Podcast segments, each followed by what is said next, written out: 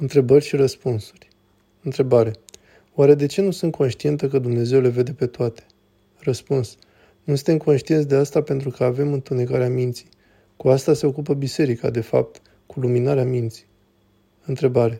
Este trezvia începutul la tot binele sau începutul orientării spre bine? Răspuns. Da, trezvia și ascultarea. Întrebare. Cum pot să-i mulțumesc lui Dumnezeu când simt profundă nemulțumire și sunt la un pas de descurajare totală? Răspuns. Silește-te să mulțumești fără să simți și atunci Dumnezeu îți va da simțire. Întrebare.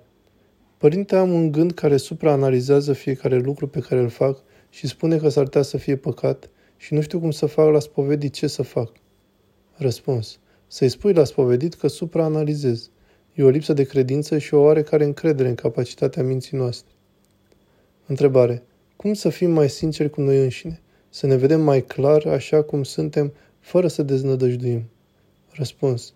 Dacă avem conștiința că Dumnezeu este un Tată iubitor, care este tot timpul gata pentru vindecarea noastră și nu pentru pedepsirea noastră. Întrebare.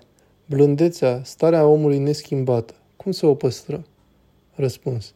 Prin rugăciune și mai ales prin ascultare. Întrebare.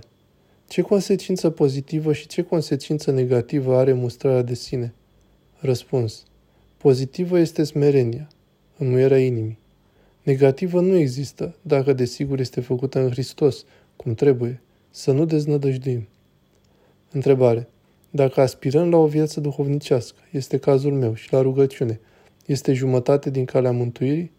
Răspuns. Da, ajută, însă ascultarea și atenția este pe primul loc. De aici vine și rugăciunea. Întrebare. Am învățat de la dumneavoastră că în timpul activităților noastre trebuie să ne păstrăm amintirea lui Dumnezeu, legătura cu Bunul Dumnezeu.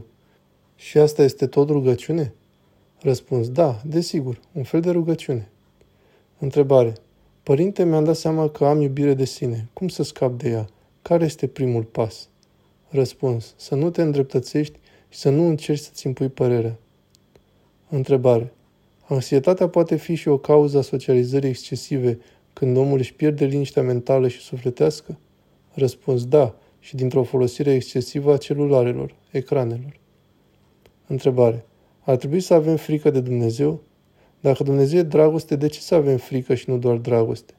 Răspuns. Da, la început. E mai complex cu frica de Dumnezeu. Trebuie să ne fie frică să nu-i pierdem dragostea. Întrebare. Sfânta Liturghie este un mijloc prin care noi, oamenii păcătoși, experimentăm cum să devenim mai buni? Răspuns. Oare cum? Experimentăm harul și știm mai mult sau mai puțin unde trebuie să ajungem. Întrebare. Părinte, cum considerați Sfinția noastră că putem elimina iubirea de sine? Răspuns. Prin ascultare și îndurarea ocărilor și nejudecarea celorlalți. Întrebare. Dumnezeu pedepsește copiii când părinții fac rele și dacă le spovedești tot este posibil să ai de pătimit? Răspuns. Copiii nu sunt vinovați pentru păcatele părinților. Dumnezeu nu pedepsește pe nimeni. Copiii însă pot să sufere traumele păcatelor părinților. Întrebare. Pentru a înțelege scrierile Sfinților Părinți, este necesar să ne curățăm mintea și inima de patim? Răspuns. Da, și mai ales să fim concentrați pe ceea ce scrie prin rugăciune. Întrebare. Simt că nu mă mai regăsesc în ceea ce fac zilnic. Mers la job, alergatul de zi cu zi, ce pot face? Răspuns. Să te rogi mai mult și să te deschizi la inimă în fața Domnului. Întrebare. Când avem siguranța că Dumnezeu ne cheamă pe drumul călugăriei, simțim această chemare? Răspuns. Când mergem la mănăstire și simțim că acolo este locul nostru. De asemenea, simțim că locul nostru nu mai este în lume.